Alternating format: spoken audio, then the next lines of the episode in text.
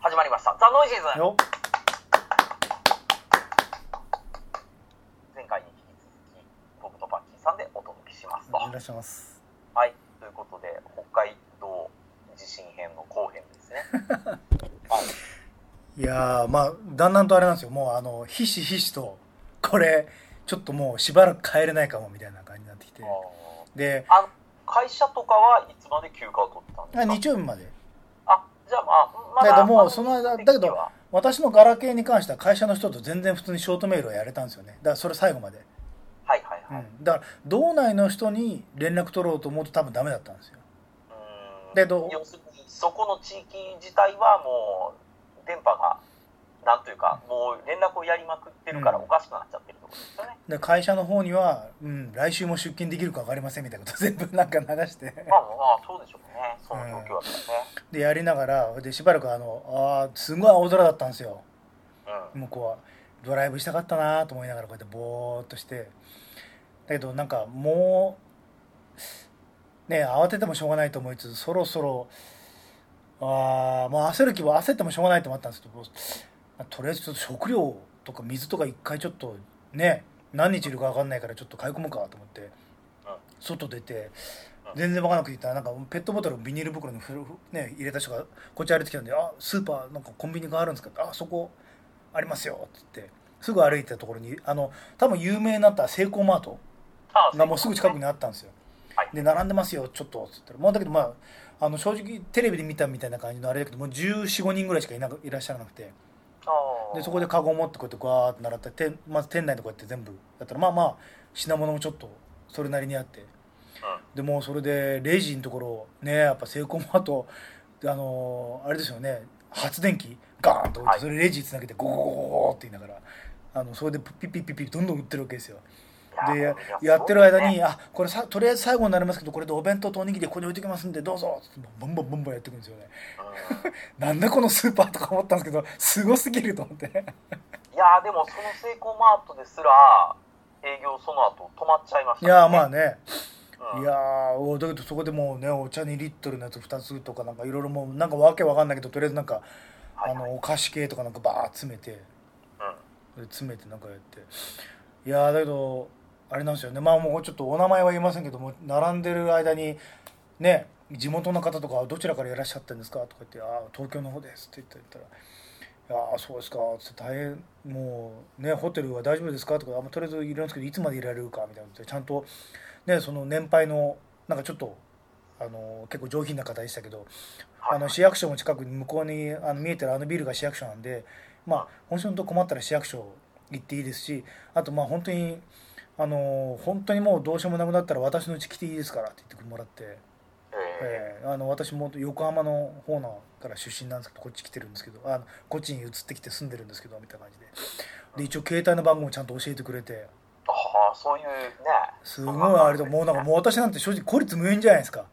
まあまあまあまあまあまあ、札幌にねあの緑の悪魔さんとプップクプさんはしね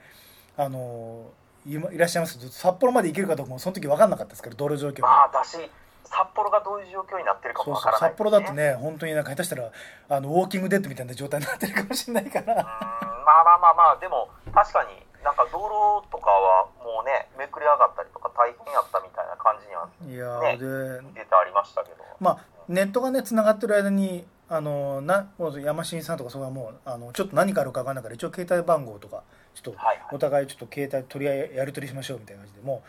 最悪あのタブレットがダメになったらもうあのガラ、ね、携帯の電話しかない多分連絡手段ないなくなると思ったからうん今のうちに手を打っとこうと思ってなんかうんうんでまあそれで買い込んでで一応まあね近所の方もなんかご親切な方がいらっしゃってまあとりあえずもうなんか体プンプン匂ったりとかなんかもう最悪な あの状態なんかちょっとね文明的な生活はちょっと1週間ぐらい我慢しなきゃいけないまあなんとか死なないで済むんじゃないかみたいなところまで 持って行ってねそれでもうこれでポケーっともうこれでまたてねとりあえずまあ吉もそんななかったんでなんかたまにちょっと入れましたけどでもうバー外見てああもうこれであの途中でやっぱりそのバッテリー駆動の非常の電球も切れちゃったんですよねうんもうあれだこれこの場所ホテルの人もちゃんとねあのこれ行く場所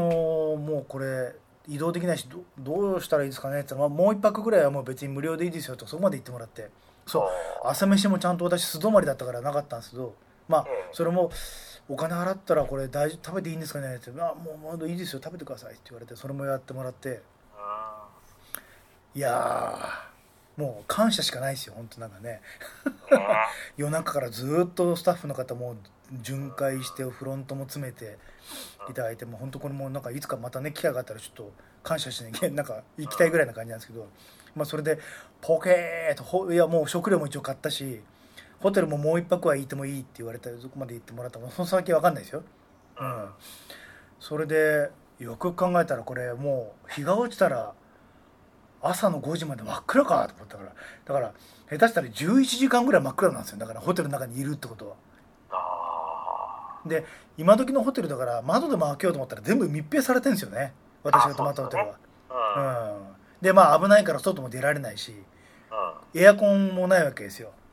まあ翌ん、日から暑いでしょそうそうそうこそれでもう完全にあの朝ねちょろちょろ出てた水が途中で私が出てもうこうやっていくら増しても完全にあの空回りがキュッキュッって状態になったんですよ、ああもう出なくなっでたほうほうほう止まったと思ってそれまであのトイレ汚い話ですけど、まあ、23回したら流するぐらいな感じでちょっとやったんですけど、うんまあそれももうタンクの式にタンクのところになもうこれもう一回流したらもう終わりぐらいあー状態になってあーねちょっと小さい方だったらともかくやっぱり大きい方もするわけじゃないですかそうですよねこれはここで1週間いるとね病気もそうですけどこれ匂いで多分いられなくなるなっていうなんかねうんうんあのだんだんとあのもうあの今までシミュレーションしたことがどんどん現実になってくるわけですよなんかこれこれうーんと思ったらそこら辺であれですよ東京の会社の方から人からはいあのまあその前にあのフロントのとこであのラジオで八戸行くようなフェリーは動い動く平常運行をしますみたいなことなんか、ね、聞いたことは聞いててはいではそいこであのとりあえずあの大洗行きのフェリーで乗ってみなみたいなことまあ状況をどこまでかんどこまでしたかわかんないけど言われたんですよねめあーショートメールで来たんですよあはいはいとりあえずフェリーは大洗行けたらベストだけど、まあ、一応フェリーは動いてるって聞いたしちょっとフェリー乗れば行ってみようと思ってこれでまたちょっと今にしてもうあの運運って運が良かったっていうかまあ海沿いやったっていうのはラッキーですそようね苫小牧でもう空港行くより全然そっちが近いわけですようんこうあの本州に戻るためにはうんでホテルの人に言ったらあ「自転車貸しあの自転車貸してますんで」って言われて自転車借りて必死こいてガーって借りて行ってで向こう行ったら「あのー大洗行きのやつはまだ分かんない」って言われたんだけどなんか雰囲気的に行けそうな感じだったんですよねでえー八戸の方はもう受付をどんどんどんどんやったんですよなるほどで、あのー聞いたら待合ロビーになったらあ八戸行きでもうなんかチケットもう取れましたみたいなな何人かいらっしゃったんでこれはちょっとチャレンジするかと思ってでその時にはもうあれかなもう携帯あの道内の人には連絡がもう電話ができないってこと分かったんであの、とりあえず自転車で来てるからそれかえそのままあれじゃないですか返さないで行くなんてちょっとあまりにも不義理できないじゃないですかホテルの人に申し訳ないからとりあえずあのフェリー乗り場のところの前に止まったタクシーの人にうんうん本当にあのもう正直言ってもうガスの給油とかまあタクシーだからまた別のプロパンかなんか分かんないけどはいとりあえずちゃんと運転あのタクシーはちゃんとなんか待ってなんかうくれなんか人が呼ばれれば動くみたいな感じだったんであまあその前にあれか自転車借りたらあれですよその初めて外出たんでうんもう信号完全に止まってるし警察の方がこうやってピピーってやってるわけですよおおこれ本格的に停電してるわみたいな感じでちょっと焦りながらガーってフェリー乗り場行ったら、まあ、まあ今見た状況で、とりあえず、まあ、これは多分、少なくとも、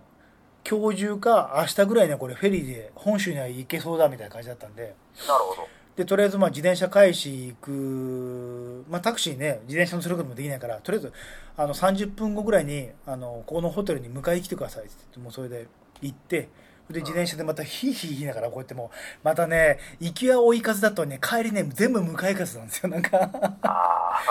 ー 超足がパンパンになってこうやってガーッと戻って、浜風をそうそう吹いてるわけですひからねひえーって言いながらなんなかるあほどのね、うん で、途中ね、あの、勢いで行ったから、ちょっと途中迷いそうになって、またそれも 焦って。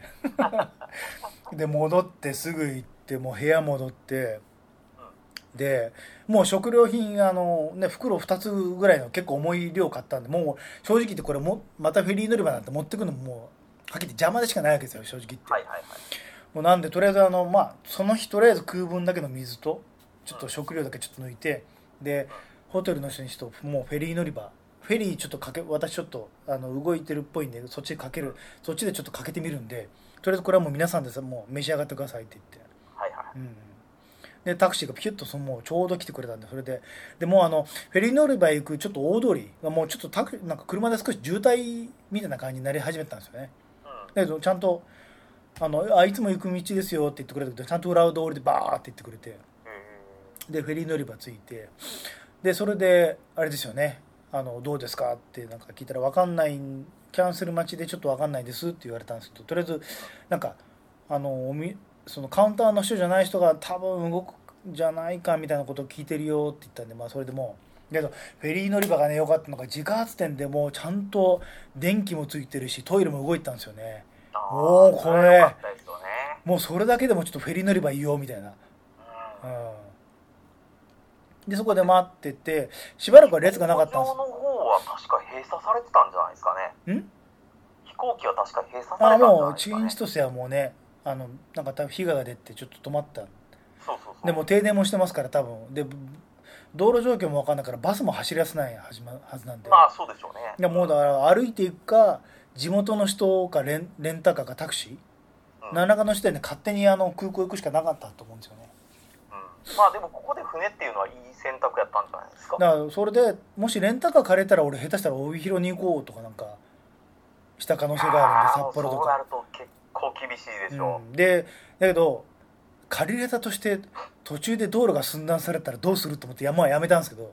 うん。うん、で一人じゃないですかもう一人誰かいればなんか相談しながらねなんか対処できたもんね完全に一人ですからうんでまだねこの場所だったらホテルの人が一応相談すれば相談乗ってくれる状態ですからはいはいはい。であね苫小牧市の市役所も分かってるからまた相談できるけど本当にあの北海道ってやっぱ素人考えてもちょっと行けばもうフィールドしかないじゃないですかの本当に そうです、ね。誰も助けてくれないからうんでそれでまあ大原行きのところでまあしばらく待ったらなんかまあ旦那と列ができてまああやばい列ができたからっつってもう並んででまあ結局船が普通に着いてうんね、まあ、驚 あの一番なんかどうしたんだろうと思うのはもうあのあらかじめとも北海道が地震でとんでもないことになってると分かっていながらフェリーに乗ってきた人は多分一回降りたと思うんですよどういう気持ちだったのかなって分かんないんですけどそれはなんうん。かああ、まあでも、ねえフェリーもそこに到着せざるを得ないやつそうですそかうね、そうそうそうそうでまあ予約してる人もまるいるからもともとね、う。うんん、まあもうそれはあのこういう状態だから乗せざるを得ないんだ、まあ、来てくれたと思うんですよまあ、わーって来てではじゃあ受付開始しますまあもうだけど結局ねそこら辺から普通にちょっとあの受付は結構私最初の方に並んだんでまあとりあえずこれであのチケットにあのもう船の方はこれで多分取れましたんでって言って言っはていもはういはい。まあ、そこから結局あのそこも自家発電のやつ使ってレジを動かし動かしてるんで、うん。うん、それも結局あれかな受付してその後発見できるカウンターが多分限られたみたいでまたそこで あのじゃあもうちょっと長いあのまた結構お客さん並んでますけどまた列最後に並んでそれでチケット受け取ってくださいみたいな感じでそこから1時間以上並んだのかなでそこで並んででそこら辺であの工事現場の人とか旭川から旭川でちょうど地震があってそこから車を飛ばしてフェリーまで来たと人とかなんかあとえーあの子供と一緒に北海道旅行してお父さんは車で来ててもともとその、えー、とフェリーにもうもうたま何にも地震とか関係なくフェリーの予約取っててはい娘さんは同じ日に飛行機で帰ろうとしたっていうようなうん。親親子の方もいてであのお父さんはいいんだけど娘さんだけ飛行機しか取ってないからこれもう帰れないわけですよあーそのまま持っとないたらでせ子供ほっぽいて親だけ帰ることできないからうんとりあえずもうあのもしこのフェリーでチケット取れなかったら俺もキャンセルするみたいな感じでるほどね人とかいたりとかあとはなんかあの富良野の方から4万円ぐらい払ってタクシーで飛ばしてきた人とかおーいやーもうだからいろんな人がもともともう予約取ってた人がもうなんとか車飛ばしてきたりとかうんうんあとまあたまたまもう地震中にレンタカーを借りていてそれでもうすぐあのフェリーが動いてるっていうの分かって知ってそれでもうすぐフェリー乗り場じもうレンタカーでバーッと飛ばしてきてすぐ予約取った人とかもうな人あれですよ人生交差点ですよだからそれなんかあうん。の ああ、いろんな人たちがね。いろんな人がわーってなってまあだけどそれでまあチケット無事取れてうん。うんでも6時45分発だったのかなうん。でもだからほとんどタイムテーブルはずれなかったんですよだから大原行きのサンフラワー号は、ああ、なるほうど。うん。ん、別にそれでなんか混乱してるのを押すってわけでもなくまあもうチケット取るまでね普通コンピューター発見だから本当は早いんですけどそれができなかったんで全部人間のスタッフの方がガーッともう他のねあのー八戸行ったりとか名古屋駅ととか宮崎あの宮城行きのフェリーとかもみんなもうカウンターですごい列ができててでそれでもう、まあ、チケットは取れたんででもチケットが取れた時のこの喜びねこれもう命のチケットみたいなで、あれですよね、サンフラワーに挑戦、やったー、夢が叶ったーの、そうそうそう本当に もともとはサンフラワーに来るはずでしたからそう、それが逆逆向きでなんじゃこりゃゃみたいな。 観光じゃなくて、あれ、避難民ですからね、あれに言っておきますけど、あれ。いや、だから、どうやってここまでたどり着いたのかなと思って。苫小牧に泊まってたから行けたんですよ、だからあれ。そうですよね。だからそれが分かんなかったんで、まあなんか何時間もの間にこう小杉さんのいろんなドラマがあったんやろうなと思いながらね。で、うん待ってる間に気がついたら、もう私のタンプタブレットはもうネットがもうダウンしちゃったんですよね、あれね。あで、ショートメールだけはできるみたいな、あ、はいはい。うん、感じで、なんか、もう、それでもう、じゃあ、搭乗、あの、乗船開始ですって言って、なんかあって、もうそれで、ちょっとね、半掛けぐらいでカカカカカって。もう乗ったら本当にあのあのね、まあ、今はだんだん復旧してきますしてますけどもう本当申し訳ないですけどもうあのちょっとしたあれタラップっていうかあのあるじゃないですかあのはい船に乗るためのこのまああのなんだろうタラップっていうのがなんかあるじゃないですか飛行機乗る時のあのうんやつあれでタッタッタッタッとチケット乗ってもうここでここですみたいな感じでもうもう乗ったらもうあれですよ自販機がキラッキラ眩しく光ってるんですよなんかああ、 中にありますからほいね。であのサンフラワーちゃんとお風呂もあるんですよねうん、そあうるある。でもうこれで、ああいうふうにはね。 もうすぐねあれですよチャリンチャリンガコーンっつってもうコーラをあもうねあのほまあいろんな方にも話しましたけどもうワールドウォー Z のあれでブラピのあれですよあ、それゾンビに囲まれたわけじゃないんですよねないけ。どえあえのガコーンってカッカップシュッカポカポって小杉さんは床に転がしたんだ。 ほんと申し訳ないですけどうわーとそれでもうちょっと何百メートルから離れたらもちろんたくもさんういらっしゃるわけですけど全もううん全道停電の水も出ない状態なんですけどうわーうありがたいわーってエレベーターも、まあ、船内のエレベーターも普通に動いてるしはいはいでアナウンスでまあお客さんですからね、まあ、あの建物が倒壊しても本当にもうやばいっていう形でもないから。まあ、お客様として普通のオペレーションをされてるだけだと思うんですけどあのもう何時からあのお風呂がご利用いただけますとか言ってあもうそれでカプセルホテルみたいなあのまあ部屋だったんですけど、まはあ、それでも新型のサンフラワーだからまた快適なわけですよい。なるほど。そこでもうこれでまずねもうタブレットやばいからまず充電貸しって言ってそしたらもうちゃんと充電できるわけですよコンセント入れればこれでもうねそまあ、そものすごいいいわけじゃないけどもう横になれてこうやってうわーっつって言ってでテレビもつけてでそれでそこでようやくですよ やべえ土砂崩れみたいな感じですよああ、そうそう、だから、状況が現場にいるともう分かんないですからね、札幌市電気が止まっ液状化うわーって言ってそうそうそう苫小牧は少なくとも自転車で行ったところそんなこと起きてなかったんですよなんかたうん、全然全然まああの信号が動いてないぐらいの感じででふわーやばーと思ってと北海道と思ってまあ、あのー台風の後やから余計やったんでしょううね。んうんもうだからねあのあれが、ちょっと前まで俺は苫小牧着いたあたりまでテレビつけた時にああ関西空港は大変だなって他人事でしたけど本当にねああそこまでひどいことになれませんでしたけど結果的にはまさかですよいや本当に、関空も、もう全然だから今、北海道の報道ばっかりになっちゃったから、う関西の報道あんまりされてないですけど、ん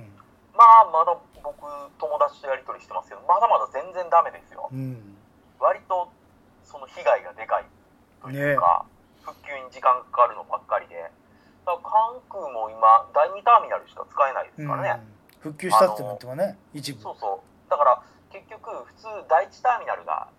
あのメジャーな飛行機会社が使ってるじゃないですか、で第2とかになると、ピーチとかなんですよ、うんうんだから今、普通に乗れるのはピーチぐらいじゃないですか、ういんでも便はかなり減らしてるってことですよねやいや、ピーチはぐんぐん飛んでますよ、ああああ便じゃあ便減らしないんだ減らしてない、えーっと、17便ぐらいあるんですけど、ちゃんと17便上がってるはずですね。えーすごいですねだから唯一飛べるのがねそれになっちゃってるからうん、ま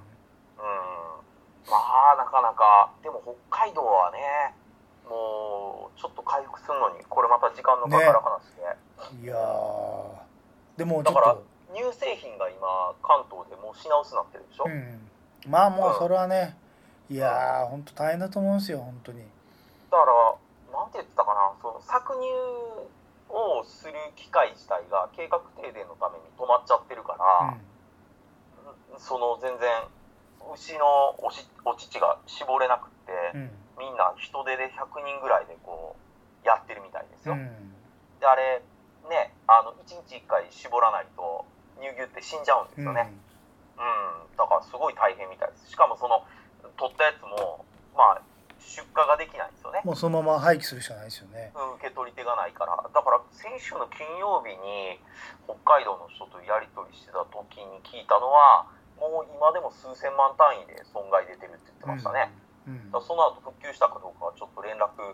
今日、まあこれ火曜日の収録ですけど、まだ連絡来てないんでね、うん総額でどれぐらいになってるのかわかんないですけど、とりあえずもう、なんか乳製品は多分、もうじきとんでもなく値上がりして、うん、その全国に影響を及ぼすんじゃないかなみたいなことを先週の時点で言ってましたけどね。まあまあまあまあまあまあね大変だと思いますけどもうもうそれぐらいはねまあまあ、でも、そうそう、まあ無事で、でもね、いるのがやっぱ一番良かったなって話ですよね。うん、でも、そこから、まあ、十何時間でまあ大笑いですね大洗いですよね。もうあのねもう本当にお風呂気持ちよくて最高でしたねいやいやーもうしかね風しこれはでもすごい旅ですようね。ん、でまたね風呂入ってまああまあどっちだったかな風呂かなんかあれだけどもうそれで6時45分で出航した時が一番もうなんか嬉しいのとうんあの甲板出れてこうやって外見れるんですよねはい、はいい。やーまあその時もうちょっとさすがに余裕ができたからビールもちょっと本当申し訳ないけど飲んだんですけどうんもう苫小牧離れた時の夜景が一番やっぱもうゾッとしましたねもう一部の主要なところ以外はもう真っ暗なんですよまあそうですよね。電気がもうそうそうで止まってもますうからうわーでも本当にあのホテルの人とかねあの私にほあの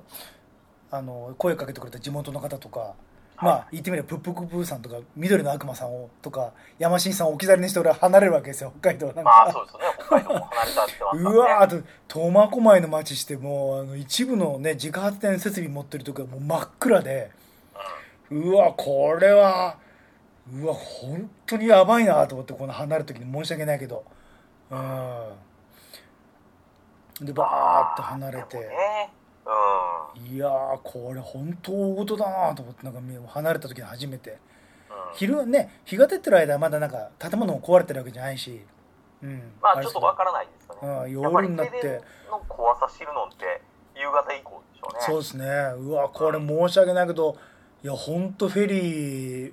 のところ行ってよかったわーと思ってまあ1日2日経つたびにごとにやっぱどんどんこれストレス溜まるよなと思ってこれだとうんうん大阪の僕の実家もあの停電を大規模な停電起こったんで、そうすると僕の実家とかやっぱり今リフォームされててもうオール電化なんですよね。あだから食べ物とかももう全部ダメじゃないですあか。ううん。んだからまあもうどうするみたいなね。外も出られへんし。ねうん、だからすっごい怖かったって言ってましたよ。うん、いやーやっぱ電気切れるっていうのは今やっぱ恐怖ですよね。電気が、まあ、電気だと本当動かないのとまあやっぱやっぱ本当にあれですね次はやっぱ一番やばかったのはやっぱ水ですよねあ、水怖いですね。だって食べ物なかったらまあ水飲めばまだなんとかってあるじゃないですかうんあとは、体きれいにするのって全部水があればなんとかなるしうん、まあ電気が止まったら水もっていうことなんですけどいやー電気はね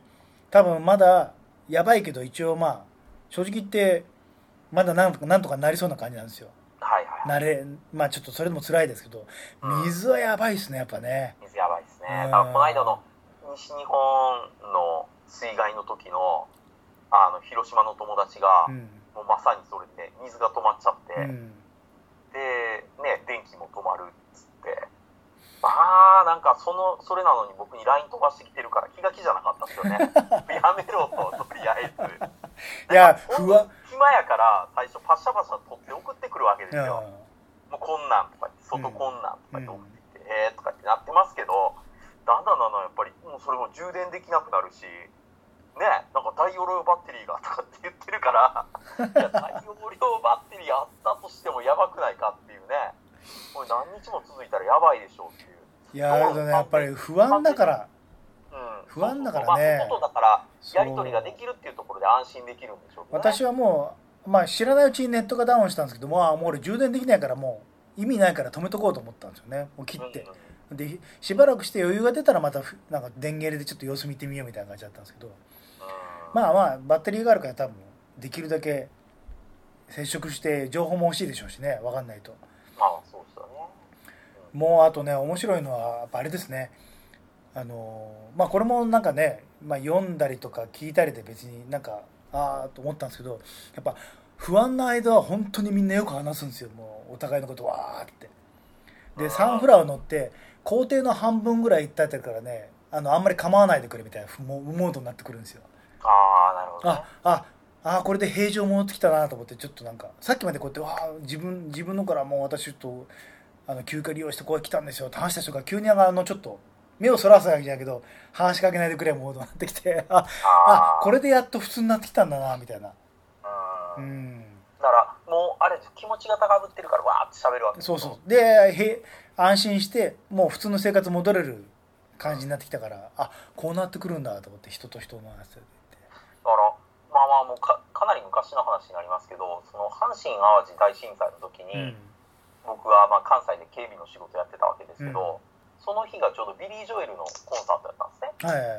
ででビリー・ジョエルの 2days かなの初日明日ビリー・ジョエルでどうのこうのでとか言ってまた話してた時に僕の先輩が「いや久しぶりに彼女と会えるからめっちゃ楽しみやねん」って言って、うん神戸の方にバイクで消えてったんですよ、はいう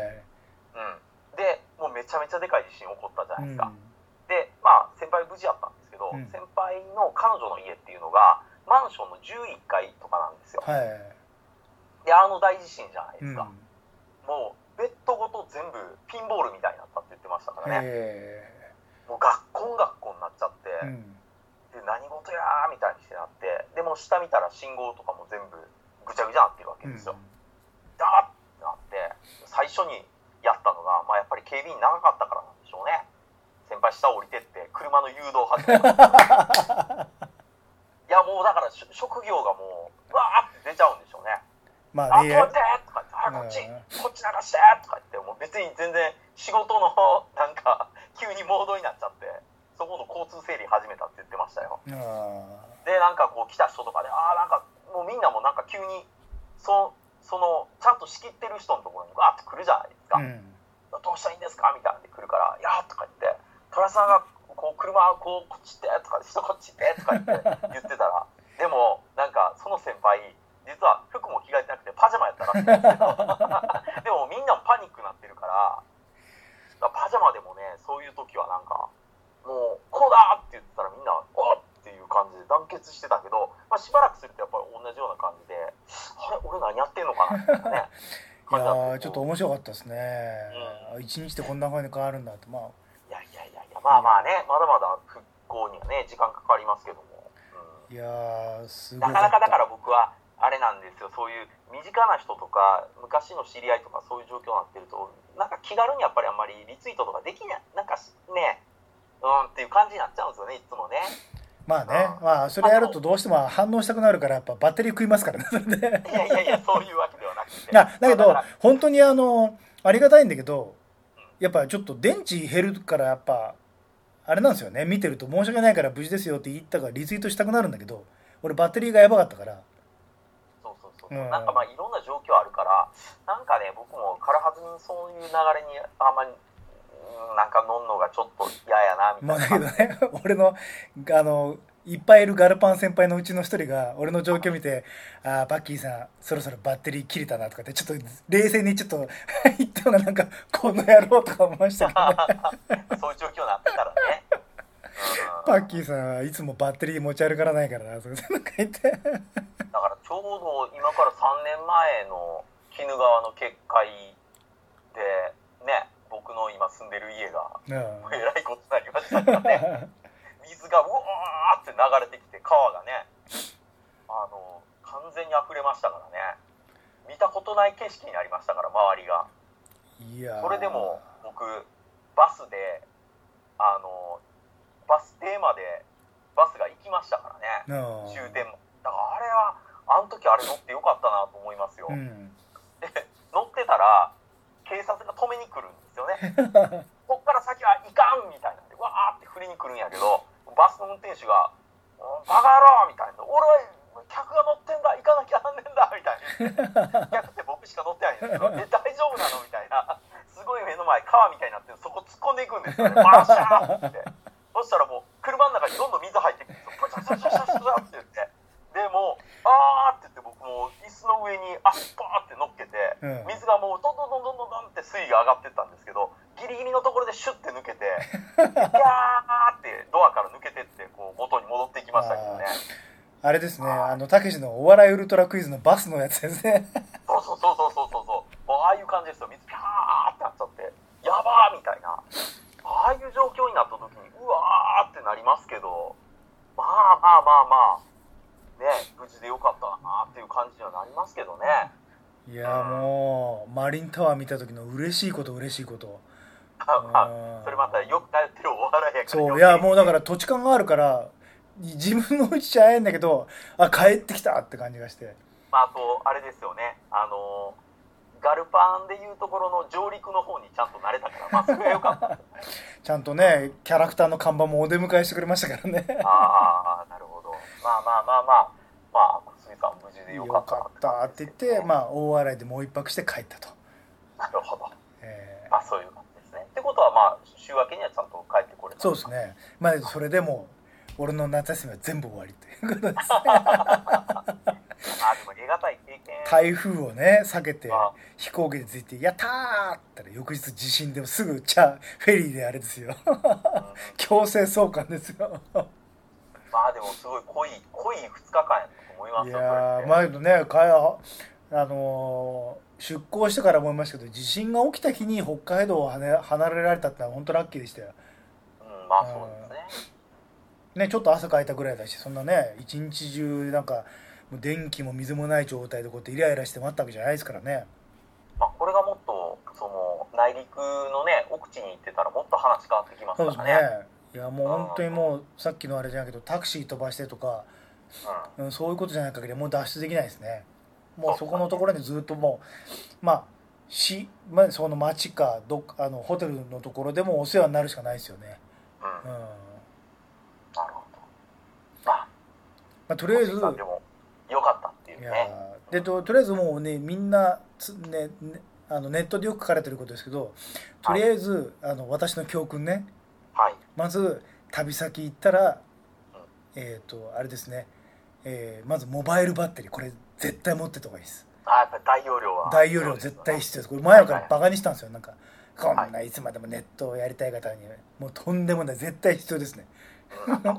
うんうんあとスマホ以外にもしガラケーもなんか持っていくことができなかったらちょっと通信手段はまあ他にも持っといた方がいいですねあーあと通信が一番大事になってきますそうあれこれ大事ですね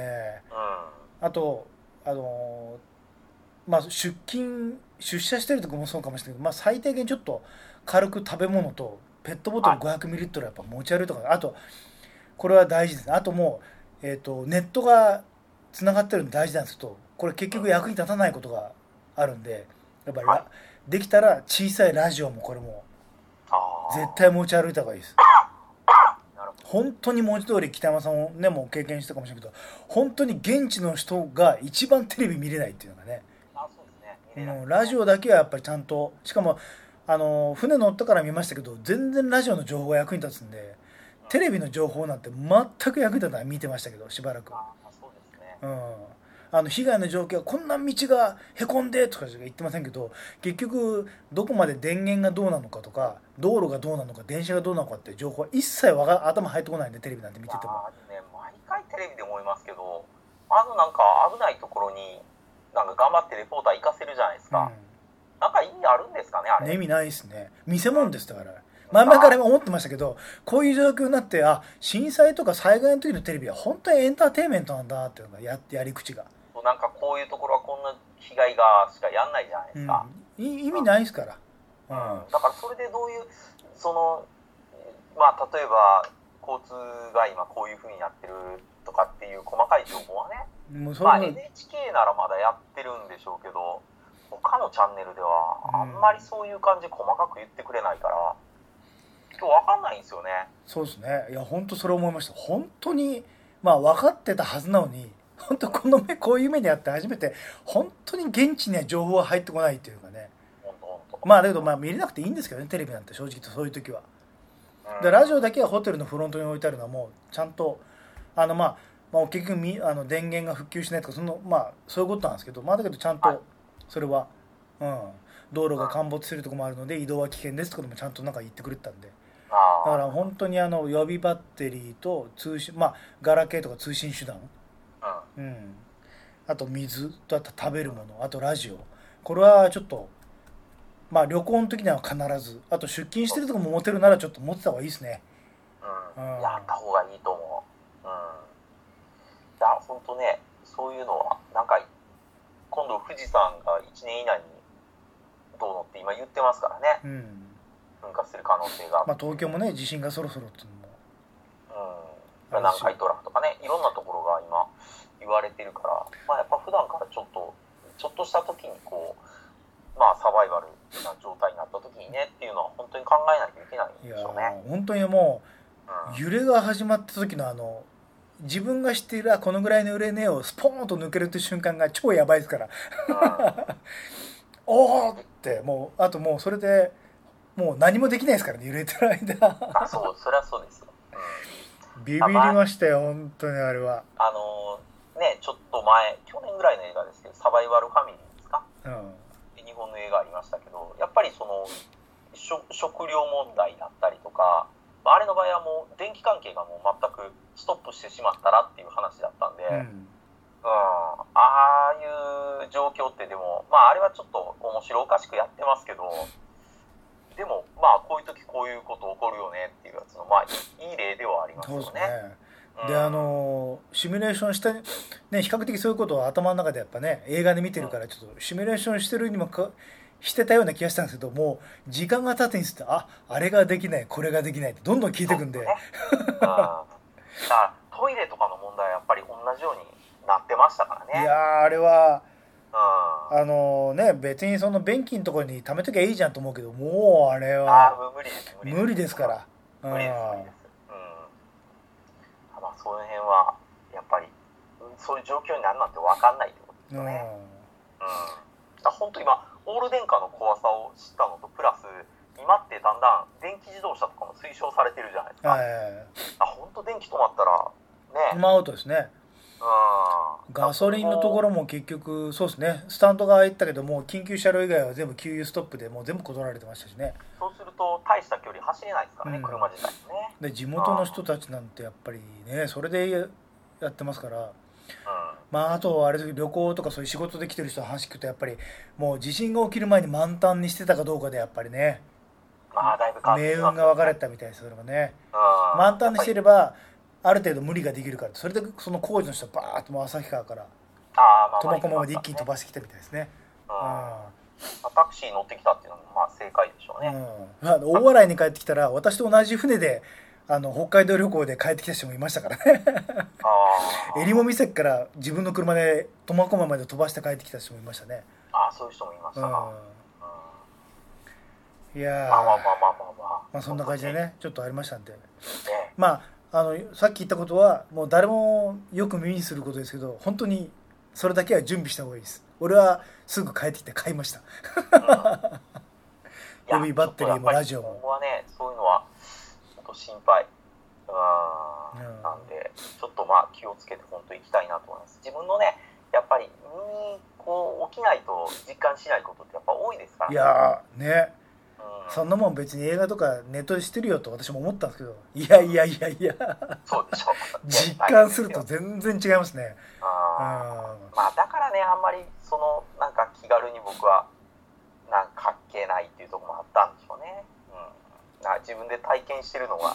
結構あったりするとね。まあでもみんな東日本とか味わったはずなのにもう忘れつつありますからね。まあまあねまあだけうんどねやっぱり私があんな平気でツイッターしてればまあそれはみんなまあ反応しますあよあ。それはしてくる、まあ、私もあの時ねまだ状況が停電ぐらいかと思ってましたからねうん、い やでもそうなんだやっぱり十何時間ぐらい、うん10時間ぐらい、やっぱり沈黙したの怖かったです。